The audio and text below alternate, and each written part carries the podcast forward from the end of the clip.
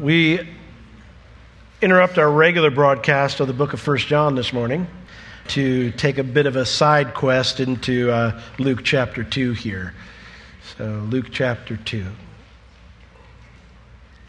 I love this time of year. I love, I love the lights. I love the colors. I love, we sing Christmas carols. We, we do all sorts of things that we only do a certain time of the year. And it's always special.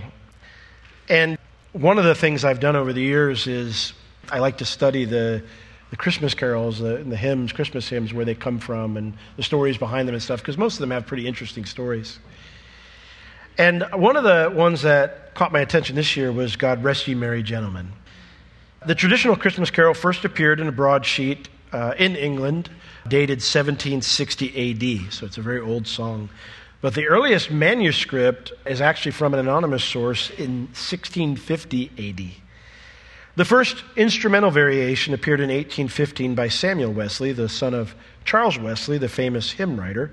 And then it eventually became super famous when Charles Dickens put it in his, in his production, A Christmas Carol, his book, A Christmas Carol, where the carolers are outside Scrooge's workshop singing, God rest you, merry gentlemen, and that's when he comes out and he chases them off. So the carol, though, is often misunderstood to say, God rest you, merry gentlemen. But that's not written that way. It's not written to merry gentlemen. It's recalling a group of men who were not merry, the farthest thing from it. It's recalling a group of men of the fear that the shepherds experienced and then the words the angel spoke to turn their fear to joy. The original lyrics from 1650 are kind of funny because they say, Sit yo, Mary. Sit yo, Mary is not a phrase we use today. We also don't say, God rest you, Mary. But the phrase sit yo, Mary is a long extinct English phrase that means, May God keep you, or may God give you rest. So the idea behind this song is, May God keep you, gentlemen shepherds. Let nothing dismay you because Jesus has been born to rescue all those who've gone astray from God and as a result are under Satan's power. This news is not intended to make you fearful, dear shepherds, but to bring comfort and joy. Now, the carol originally had eight stanzas. Christians today usually sing three at most. But as I was looking at the song, it's the seventh stanza that got me thinking this Christmas. So if we could put the lyrics up there for the seventh stanza. There we go. Now to the Lord sing praises, all you within this place, and with true love and brotherhood each other now embrace. This holy tide of Christmas all other doth deface.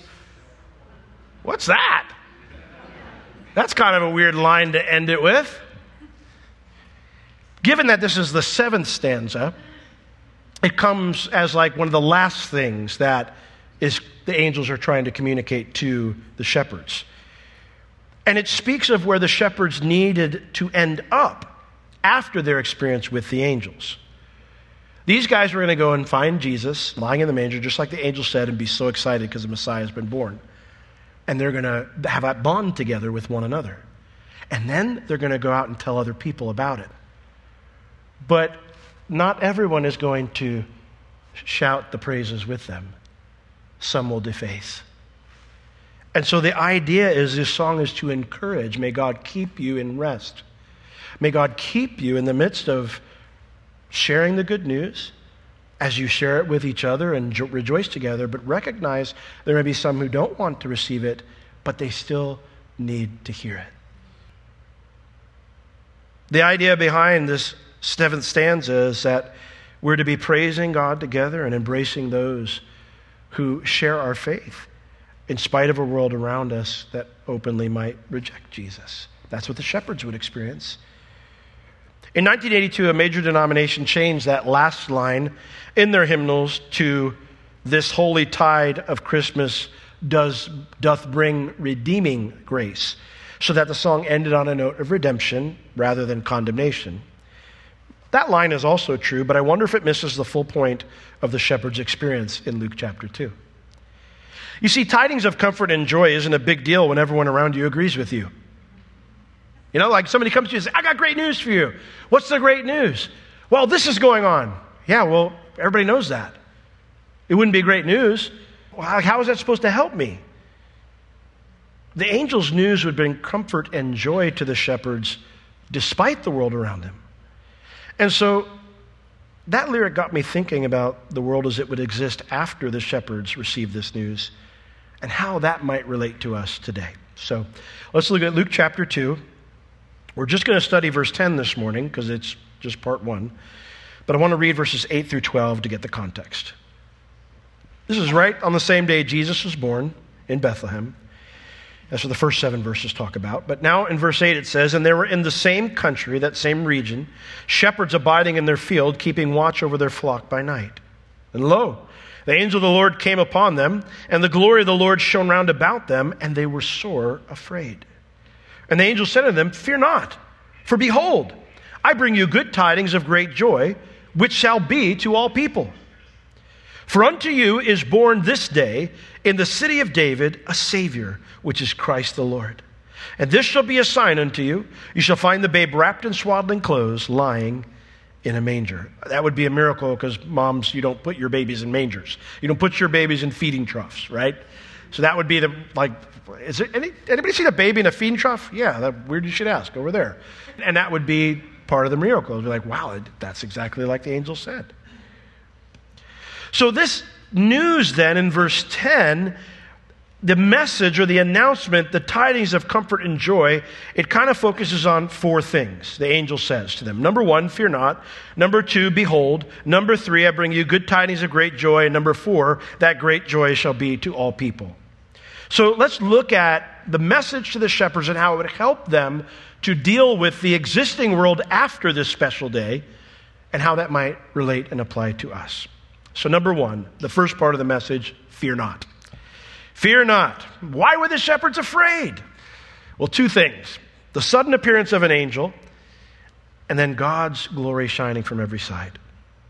Now, why would the sudden appearance of an angel startle them or frighten them? Well, if anything suddenly popped in front of me, I think I would be frightened. I was I go for walks in the morning or try to. And I was out walking on Saturday morning and I don't know if, if we have it was just like a bunch of squirrels or something. We have a lot of squirrels and they like to be out in the morning. And so as I was walking, I'm walking down this road, and to the left is a forested area, and all of a sudden, I swear, it seemed like some dude was running out of the forest at me. Like I said, I think it was just a bunch of squirrels. I heard uh, squirrels, it's a scurry of squirrels. A scurry of squirrels came after me. No, just kidding. Anyway, I was immediately startled and just kind of, you know, looking to defend myself because I thought someone was coming at me. Didn't see anything, so probably just squirrels. The point is, if someone just popped in front of you, it'd probably frighten you or startle you. But the language here indicates not that they were startled, but that they remained frightened. They were terrified. Not just that they were initially startled. And they remained terrified because angels are very different than us. I have a unique habit of just coming up on people when they don't think anyone's there. I, I, don't know why it is. I do it to my wife all the time, but I do it to other people as well. And I just come up on them and they're like, oh! but even that is not the same as when just an angel all of a sudden pops out in front of you. Psalm 103, verse 20 says angels have an innate power that excels human beings. There's just something about them, the very presence. You're clearly outgunned. And then Psalm 104, verse 4 says that angels are servants of flaming fire. And we see them lit up and, and sometimes even surrounded by flames at times in the scripture. Now, if a flaming dude just popped in front of me, that would be a little frightening. Even in the toned down appearances that some angels made in the Bible, those they visited physically trembled, fainted, sometimes they were sick, and sometimes they even just died by being in their presence. So that's an understandable reason for them to be afraid. But in addition to that, this powerful visit was joined by an experience of God's glory. It says, The glory of the Lord shone round about them. In other words, all around it, surrounded them. Now, when it says that the glory of the Lord shone round about them, it means that the entire area was lit up or illuminated by God's innate glory, his presence. Paul described this light in 1 Timothy chapter 6 verse 16 as unapproachable.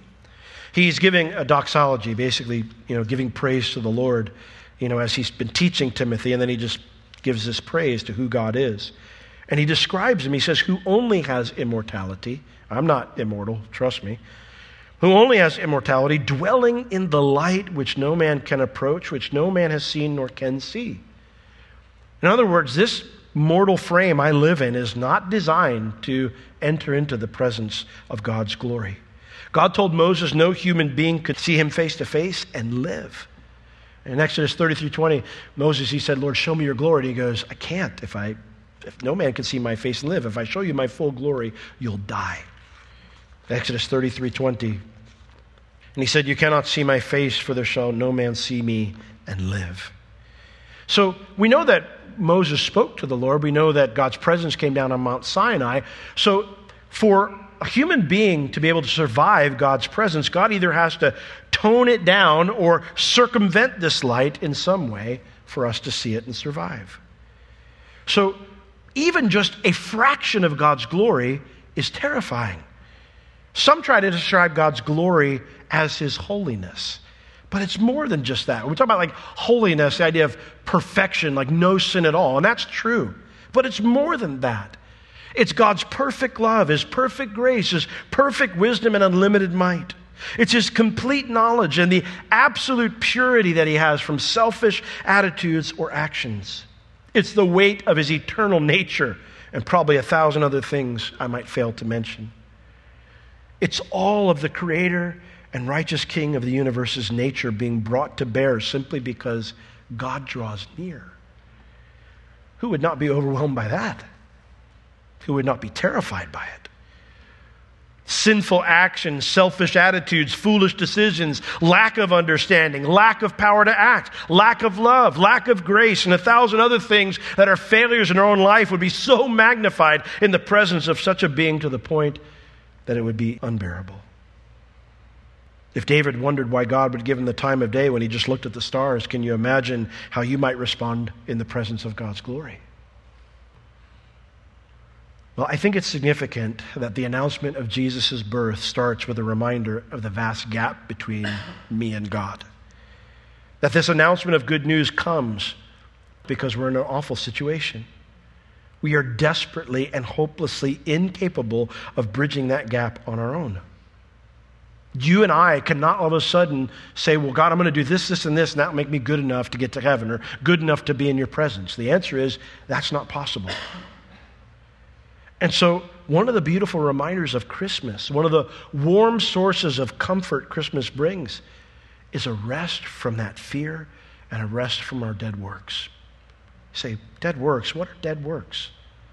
The Bible describes dead works as the things that we do to try to make ourselves acceptable to God, the things we do to try to somehow put God in our debt, the things we do to try to earn heaven and salvation, the things that we do to try to somehow measure up and be able to close that gap between us and God. The reason they're called dead works is because they're not working, they're useless. You'll never bridge the gap. If you can even say, well, I'm better than all these other people, that's fine, but that's like trying to jump from a mountain to the moon instead of a valley to the moon. Neither of you are making it. Neither of you are making it. And you're both going to crash and burn when you jump. It's my efforts to make myself acceptable to God. Christmas can be a stressful time. Finances might be challenging in a time of generosity and giving. Busyness can overwhelm us, even though the busy things are supposed to be celebratory or time well spent with others. Loneliness can seep in despite being surrounded by friends and loved ones. And of course, sin and sickness and life's trials do not take a break just because we're listening to Christmas carols. But all of that can be countered by these simple words fear not. The biggest stress point, the biggest stressor in the whole universe has already been dealt with. God came near. And so, no matter how bad the finances are, or how busy things get, or how lonely you feel, or how unmagical the season might be for you personally, you and I can enter into God's presence and not be afraid. I can let all His vastness, His power, His holiness, His perfectness wash over me and be at rest. Not because I've closed the gap, but because he did. Because he came And he became a man and then died on the cross for my sins. He came near. And then he said, Don't be afraid. I am doing something wonderful so you can rest from that fear when my presence comes upon you. I'm doing something wonderful so you can rest from trying to measure up or be good enough or close the gap. This morning, if you're in Christ, in other words, if you've repented of your sins and trusted Christ as your Savior, well, then that light, His light, His sin purging holy perfection, invites you close to come near, even though you should not belong, but because He's made you belong. This Christmas, you can rest in that. You don't have to be fearful. God is not against you. He loves you and He wants you to come close. Amen? And if you don't know the Lord this morning, if you're here and you've never repented of your sins, never trusted Christ as your Savior, if you've been trying to say, well, I need my good deeds to outweigh my bad deeds, or I just need to do enough of these religious things and that will be good enough for God. If that's how you've been relating to God, then you have reason to fear. But you also have a reason to change. God loves you and He wants to bring you close. And so I ask you this morning will you turn from your sin and place your trust in Christ? Will you answer God's invitation? Well, the second thing the angel announces first says, Fear not. The second thing he says is, Behold. The angel said to him, Fear not, for behold. The word behold, it means pay attention. Check this out. The angel wanted the shepherds to take their minds off the terrifying concept of the gap between them and God. He says, I understand why you feel that way, but you don't need to be afraid. I want you to put your attention on something else. And so, while you and I always need to understand how ugly our sin is and how we could never be good enough to make ourselves right with God, coming to that conclusion is not salvation. Coming to the conclusion that you're never going to be good enough for God is not salvation. I need to turn from my sin I need to repent. I need to turn from my sin, and I need to turn toward a source of help that's outside myself. And so the behold here, the check this out, is an attention getter. Pay attention to this. Yes, you have cause to be terrified, but God has done something so wonderful that I need you to listen to it instead of remaining terrified. And so, in an application for us today, I think it's an important part of truly celebrating Christmas is letting God get your attention. It is way too easy to get so busy that we miss the point. The shepherds were told to pay attention because there was something they needed to do. This will be the sign. This is where you'll find him. Go find Jesus and then go tell others. And they were only going to do that if they paid attention to what the angel had to say. If Christmas is only about making sure I carve out enough time to get the presents and cook the food or go to the places I'm supposed to go to, if I don't take time to find Jesus and tell others the wonderful news about him, then I'm not giving the birth of Christ its due attention. We, many of you have probably already attended some type of a Christmas event, like a, a party or something that's gone on here with the various ministries that are going on. We've got a few more this week. And I don't tell them what to do at their parties. I don't, I, they manage their own ministries and stuff. But I know at each of those parties, there is at some point in time where we're going to talk about Jesus. Whether it's a devotional, or they're going to have some worship time of worship singing, or someone's going to give a teaching, or people are going to share together about what the Lord has done for them. The point is, is we're not going to miss the point. We're going to make sure we don't miss the point. Because while it's wonderful to give gifts and to eat yummy food and to hang out with one another, none of those things are bad if you don't eat too much yummy food. But none of those things are bad in and of itself. The idea is that we could do that anytime. So the reason we're having a Christmas dinner or a Christmas party you say, well, you know, why should I be there? Why is this important? Or why do I come? Well, it's not so you can be entertained or you can get the food you like or because the events that are going on are things that make you smile and happy. You're there because we want to pay attention to Jesus. We want to stop. We want to take time out of our busyness to stop and reflect on God's wonderful gift. We are only a few weeks into December right now, but how are you doing so far? Does God have your attention? Are you checking Jesus out? And are you telling others about him? If not, the good news is that it's only the 11th. You can turn it around. And you can make a decision to do that this morning. So don't be afraid. The biggest stressor in the universe has already been taken care of. Pay attention. Take time to stop and find Jesus and tell others. The third part of the message was I bring you good tidings of great joy. I bring you good tidings. It's the word in the Greek is euangelion, which is where we get our word evangelism from. So the evangel, or the good news as we translate it into English, the good tidings, the good news, is being announced. So I'm here to announce good news that is a reason of great joy, means that's of a great reason for gladness, or it's a great cause for gladness. So the angel is explaining this is why you don't have to fear. You're not going to be wiped out or judged. You're going to hear some awesome news, some wonderful news, a reason to put gladness in your heart. Jewish shepherds, like all Israelis, lived under the Roman Empire. And even though maybe as an individual Israeli, you were free to worship as a Jew, you were free to go to the temple and worship the Lord and, and be a follower of Jehovah, you were allowed to do that. Even though that was the case, things under Rome were far from good. And so they had heard a lot about this promised Messiah who was going to come rescue them and cause them to triumph over their enemies. They were constantly hoping for some good news in their downtrodden situation. They were hoping every day for a good reason to be glad. The dictionary defines gladness a little bit different than joy. Joy is, is kind of like an exuberant outward expression of happiness or being pleased with a situation. I always kind of think of joy as someone who, yeah, like that's kind of joy. It's very outward, very obvious, very clear. They're happy.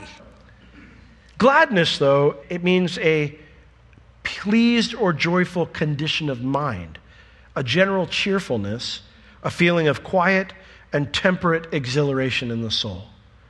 Gladness is just a, not like an onrush of happiness or excitement that, yeah, things are good, but it's a, like a, a steady state of the soul where you're just cheerful, where things are good in your heart. So, this news that the angel was announcing was going to be a reason for that. That every day they could be cheerful.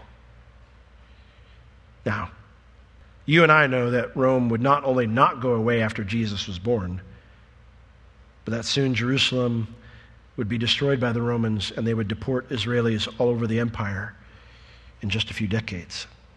So clearly, getting rid of Rome is not the good news.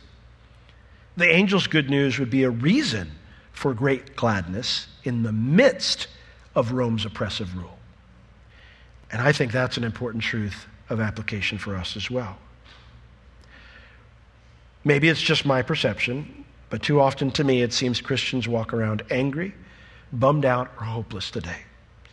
I hear far more about stockpiling canned goods than I do about sharing the gospel. The shepherds had ample reason to be angry, bummed out, or hopeless. The good news that the angel brought to them was not a better government, but something that would be a reason for great joy in the midst of bad government. When we celebrate Jesus' birth, it is such an important reminder that I have every reason to be filled with joy no matter what's going on around me, to have gladness in my heart. Now, here's the truth of it. Even if everything out in the culture was going great, most of us have plenty of challenges besides that. We struggle against our own sin, the enemy's lies, trusting God, loneliness, pain, broken relationships, and financial trials. But in all of those situations, there is a cause for great joy. Amen? And it's the awesome news that we celebrate every December. While it would have been awesome to experience what the shepherds did, we have an advantage over them. They heard the angel, but we understand the announcement better because we look back at the cross and the resurrection. We know that it didn't lead to overthrowing Rome. It didn't lead to all the circumstances being exactly as they wanted them to be. But we know that because Jesus died for our sins and he rose from the dead, that everything's going to be all right because everything is all right between us and the Lord.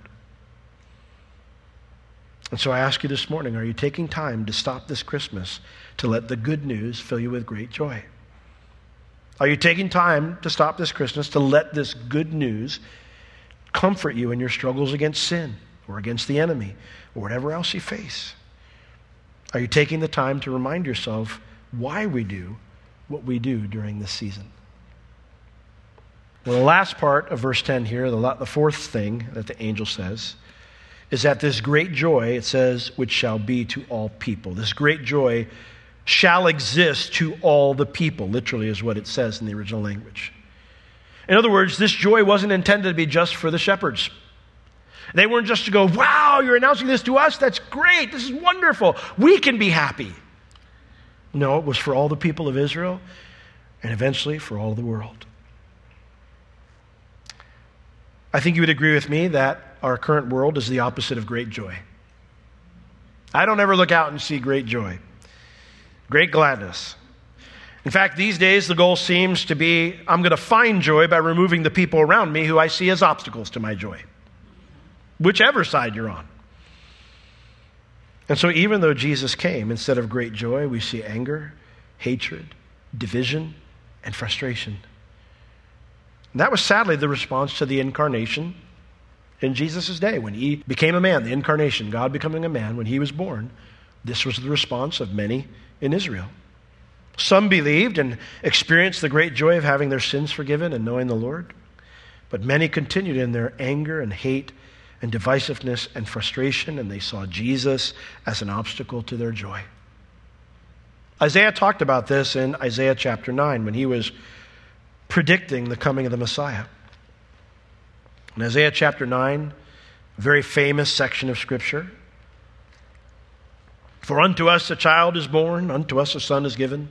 The government shall be upon his shoulders, and he shall be called Wonderful. His name shall be called Wonderful, Counselor, the Mighty God, the Everlasting Father, the Prince of Peace. But before Isaiah brings that up, he has five verses. And he explains the situation in the nation of Israel during that time. In Isaiah chapter 9, verse 1, he says, Nevertheless, even though Messiah is coming, nevertheless, the dimness, the gloom, shall not be such as was in her vexation, when at the first he lightly afflicted the land of Zebulun and the land of Naphtali, and afterward did more grievously afflict her by the way of the sea beyond Jordan in Galilee of the nations. In other words, the Lord, Isaiah, the Lord through Isaiah is saying, there's going to come a time in the future, the time of the Messiah, when there's going to be a gloom over Israel. And it's not going to be like the gloom when God would send discipline because they weren't walking with Him and invaders would come in. And it certainly won't be like the gloom that I've predicted is coming when Babylon's going to come and take you captive and take you out of the promised land. But it will be a time of gloom, a time in Galilee of the nations when it's gloomy. Well, Jesus was born in Galilee of the nations, into that gloom. But verse 2 the people that walked in darkness have seen a great light. They that dwell in the land of the shadow of death, upon them has the light shined. The idea communicated here is that it wasn't just the shepherds who would experience the beautifulness of God, being able to come close to God, of God's glory, but because Jesus himself would live in our midst, God would live in our midst. He became a man. They would all experience that up close and personal. But you and I know the story. We read in verses 3 through 5, and it talks about how the Messiah will eventually conquer and raise up the nation again to a place of freedom and, and joy.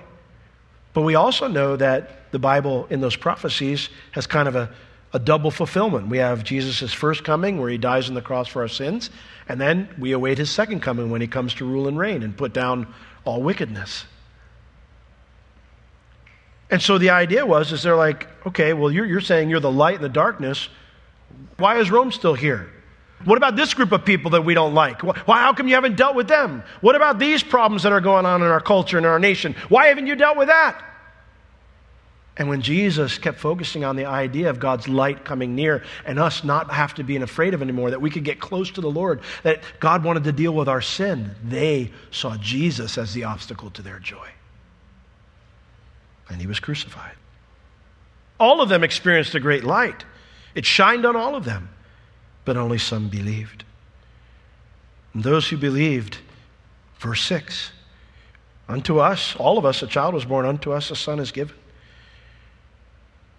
But not everyone called his name wonderful. Those who believed would call Jesus wonderful because he did miraculous things in their lives. Those who believed would call Jesus counselor because of things he said to move them in a certain direction. Those things that he said were wise and valuable. They would call Jesus the mighty God because he was Jehovah of old, the creator who has no limitations. They would call Jesus the everlasting Father because his eternal nature made him bigger than what they could see, hear, or touch. And they would call Jesus the Prince of Peace because he broke down the impossible wall between them and God, as well as every impossible wall that men erect between one another.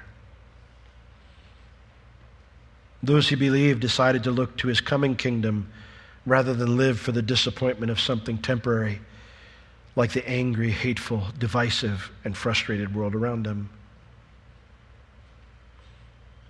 The angel is explaining to the shepherds that the great joy we're meant to know today is not to be a selfish joy. It's not just for me at the expense of others or even to the exclusion of others. This joy that we have when we think about God's incredible gift of His own Son, it's to be shared with brothers and sisters who have made the same decision that you have made. With them, but it's also to be shared to those who haven't embraced the great news yet. When we reflect on the birth of Christ, selfishness should be far, far away from those reflections. I know that I hear sometimes people say, Oh, I miss my high school days. I would never want to go back to high school. Never, ever, under any circumstances.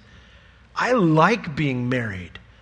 I did not like chasing girls and coming up empty pretty much all the time. I love my kids. I love my family. No, I don't like my aches and pains as I get older.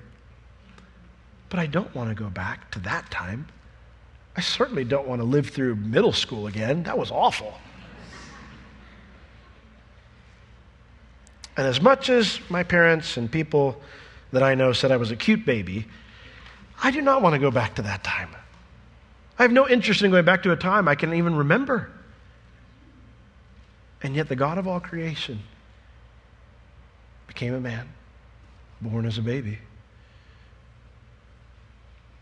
Grew up just like you and I grew up, had family, siblings, challenges, imperfect mom and dad, had to go to work. I mean, if I had a choice between that and heaven, I think I know which I'm staying. I'm not coming down here. But the Bible says, For God so loved the world, he gave his only begotten Son, that whosoever believes in him should not perish but have everlasting life. When we reflect on the birth of Christ, selfishness should be far, far away from those reflections. It should be a time of remembering the selflessness of the incarnation. Hebrews chapter 10 describes Jesus and the Father having a conversation in heaven when Jesus says, Dad, burn offerings and sacrifice, that's not what you're looking for, is it? No, son. You've prepared a body for me. Yes, son. Well, then, I come to do thy will, O God. Jesus and the Father describing what God really wanted was to draw us close, to fix the relationship that was broken because of our sin. All we like sheep have gone astray. All of us have turned our own way. We can blame Adam and Eve all we want. The truth is, we duplicated their decision, and we still do. But God didn't want to leave us there. And nothing that we could do could atone for that, only something He could do. A perfect substitute that He would bear all the wrath we deserve for our sin. And so Jesus took on a body, completely selfless, emptied Himself all the privileges that he had as the Son of God, as the second member of the Godhead. And he stepped into our world, lived in our muck and our mire, and then he died for our sins. Christmas can be a crazy time of year, but you and I don't have to get wrapped up in self. We don't have to see others as obstacles to what we have to get done. All of us can choose to remember the incarnation, Christ's selflessness, and how he came to lay his life down for all, even those who put him on the cross. And so, what has it been for you this Christmas? Are you sharing that joy with others by both your words and your actions? Or are the people around you a sort of anger and frustration? Do you see the people around you as those you want them to share in your joy, or do you see them as obstacles to your joy? Because this great joy isn't just for you, it's for all people. Well, next week, during our Christmas celebration services, we'll look at the rest of the angel's message in verse 11. But to summarize our study this morning, I leave you with the original first line of the carol. Whatever you're going through today, brothers and sisters, sit yo merry. May God give you rest. May God keep you in harmony with each other and in great joy this Christmas season.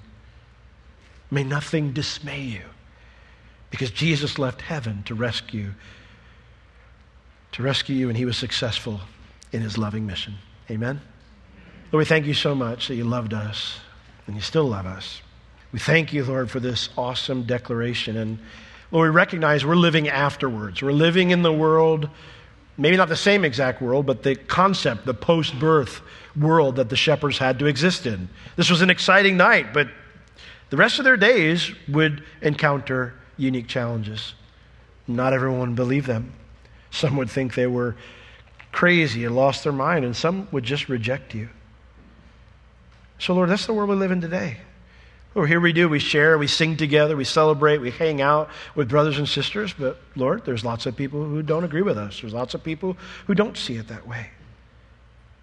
So, Lord, this year we want to make sure we heed the message the message that the angel gave that was to help the shepherds not just go find Jesus, but to live from now on. Lord, we want to, Lord, I want to heed the message. So, Lord, if there are some today that either don't know you or are just overburdened by all the things going on in their life, remind them they don't need to be afraid because the most important problem has already been solved. I pray that you'd encourage all of us to stop, to behold, to pay attention to you this Christmas, to find you. And then, Lord, as we experience the great joy of finding you, the good news that brings a, that settled gladness in our heart, Lord, give us courage and boldness and your supernatural love to share that good news with others. Lord, for every brother, sister this morning, you might be saying, Lord, I've, I've missed it so far. I'm, I'm off pace, or I'm, maybe, Lord, they're, they're not walking with you right now and they're, they want to make things right. Lord, will you forgive them? Will you draw them close? And help us all to make the most out of the next few weeks of this season. We pray in Jesus' name. Amen.